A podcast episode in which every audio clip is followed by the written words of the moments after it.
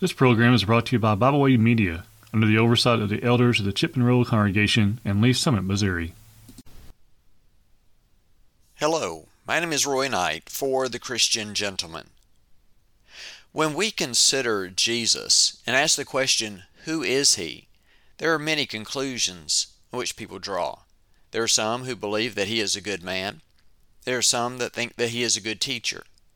But the Bible tells us that he is much more. We need to ask the question Does Jesus possess the qualities of deity? First of all, let's ask the question Is Jesus eternal in nature? The Bible says that he is.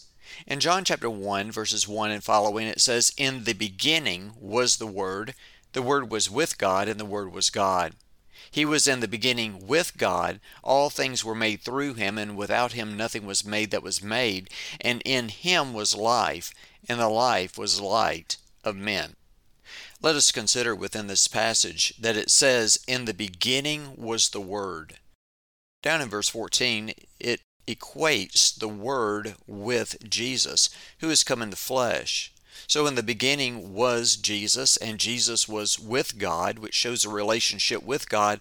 But not only that, but that Jesus was God.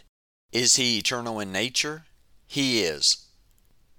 Also in John chapter 8 and verses 56 through 58, it says, Your father Abraham rejoiced to see my day, and he saw it and was glad.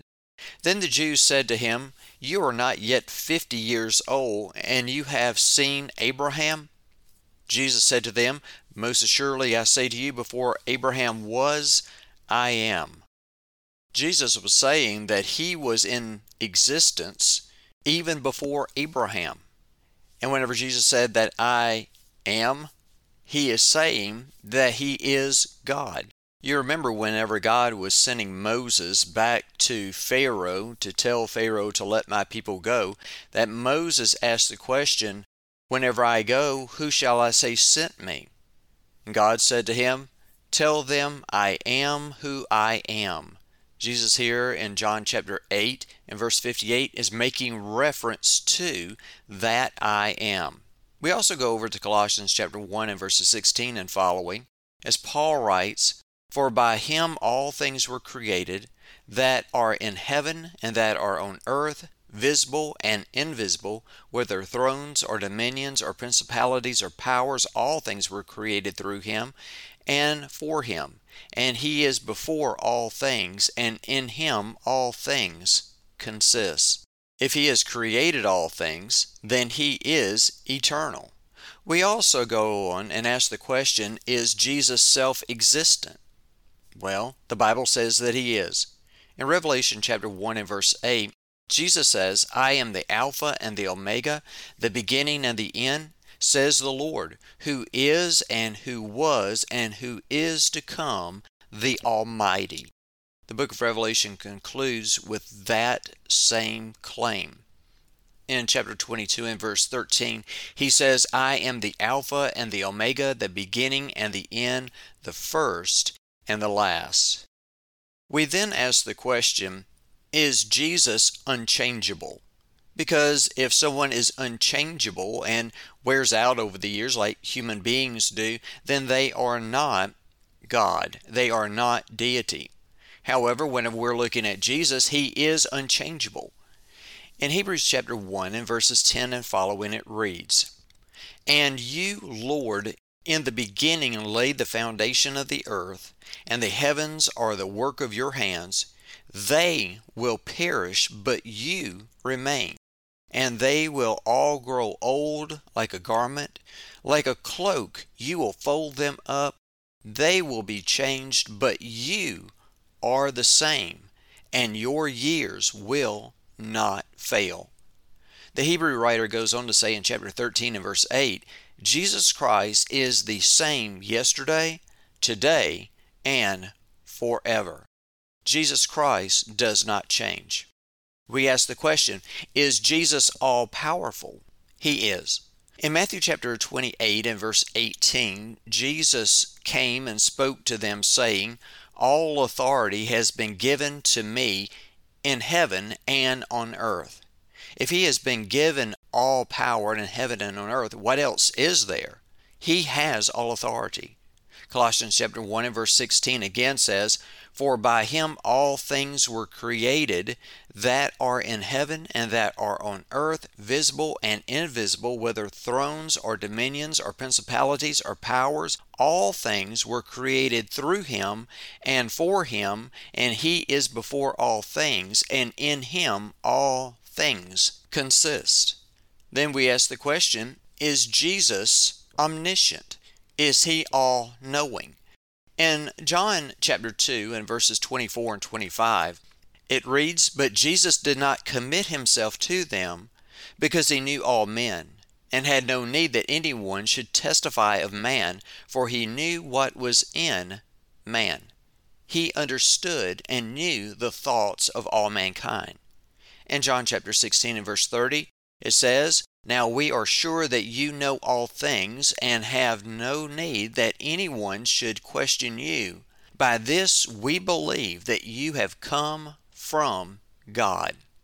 This impresses upon us that Jesus knows all things. We then ask the question Is Jesus holy? Meaning, is he sinless?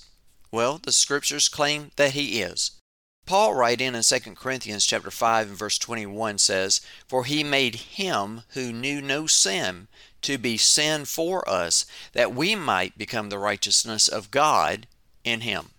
In 1 Peter chapter 2 and verse 21 and following it reads, For to this you were called, because Christ also suffered for us, leaving us an example that you should follow his steps, who committed no sin nor was deceit found in his mouth. The Hebrew writer goes on and he says in Hebrews chapter 4 and verse 15, For we do not have a high priest that cannot sympathize with our weaknesses, but was in all points tempted as we are, yet without sin. You see, humanity needed a perfect sacrifice. That is why John said, Behold the Lamb of God that takes away the sin of the world. Was Jesus holy? He certainly was. Was he sinless? He certainly was. We then go on and ask the question Did Jesus receive worship? We see angels as humanity approaches them, falling down and worshiping them, and angels replying, Do not do this thing. Yet, whenever people approach Jesus and worship him, he did not rebuke them. In John chapter 8 and verse 2, it says, And behold, a leper came and worshipped him, saying, Lord, if you are willing, you can make me clean. In the next chapter, in John chapter 9 and verse 18, it says, And while he spoke these things to them, behold, a ruler came and worshipped him, saying, My daughter has just died, but come and lay your hand on her, and she will live. You see in both of these situations that people had come to Jesus and worshiped him. However, he did not rebuke them. Is Jesus worthy of worship? He certainly is. In Revelation chapter 5 and verses 13 and 14, it says, And every creature which is in heaven and on the earth and under the earth, such as are in the sea and all that are in them, I heard saying, Blessing and honor and glory and power be to him who sits on the throne and to the Lamb forever and ever. Then the four living creatures said, Amen, and the twenty four elders fell down and worshipped him who lives forever and ever. Does Jesus receive worship as deity? He certainly does. Then we must ask ourselves this if Jesus possesses the qualities of deity, how then should we respond? Whenever Jesus, who is deity, who is God, says something, how should we respond? Whenever it comes to our salvation, and one who is the perfect Lamb of God, and one who desires us to be saved, how will we respond to his invitation to be saved? In John chapter 3 and verse 3, Jesus said, Most assuredly I say to you, unless one is born again, he cannot see the kingdom of God. In verse 5, it says, Most assuredly I say to you, unless one is born of the water and the Spirit, he cannot enter the kingdom of God. What will we do with these commands? Whenever He tells us to be born again, is it our desire to be born again? Whenever He tells us that we must be born of the water and of the Spirit, are we content to be born of the water and of the Spirit? Whenever Jesus commands us in Mark chapter 16 and verse 16 that he who believes and is baptized will be saved, but he who does not believe will be condemned. Will we believe? Will we be baptized in order to be saved? The answer should be over and over yes and again yes. Jesus has proven himself over and over and over again that he is God.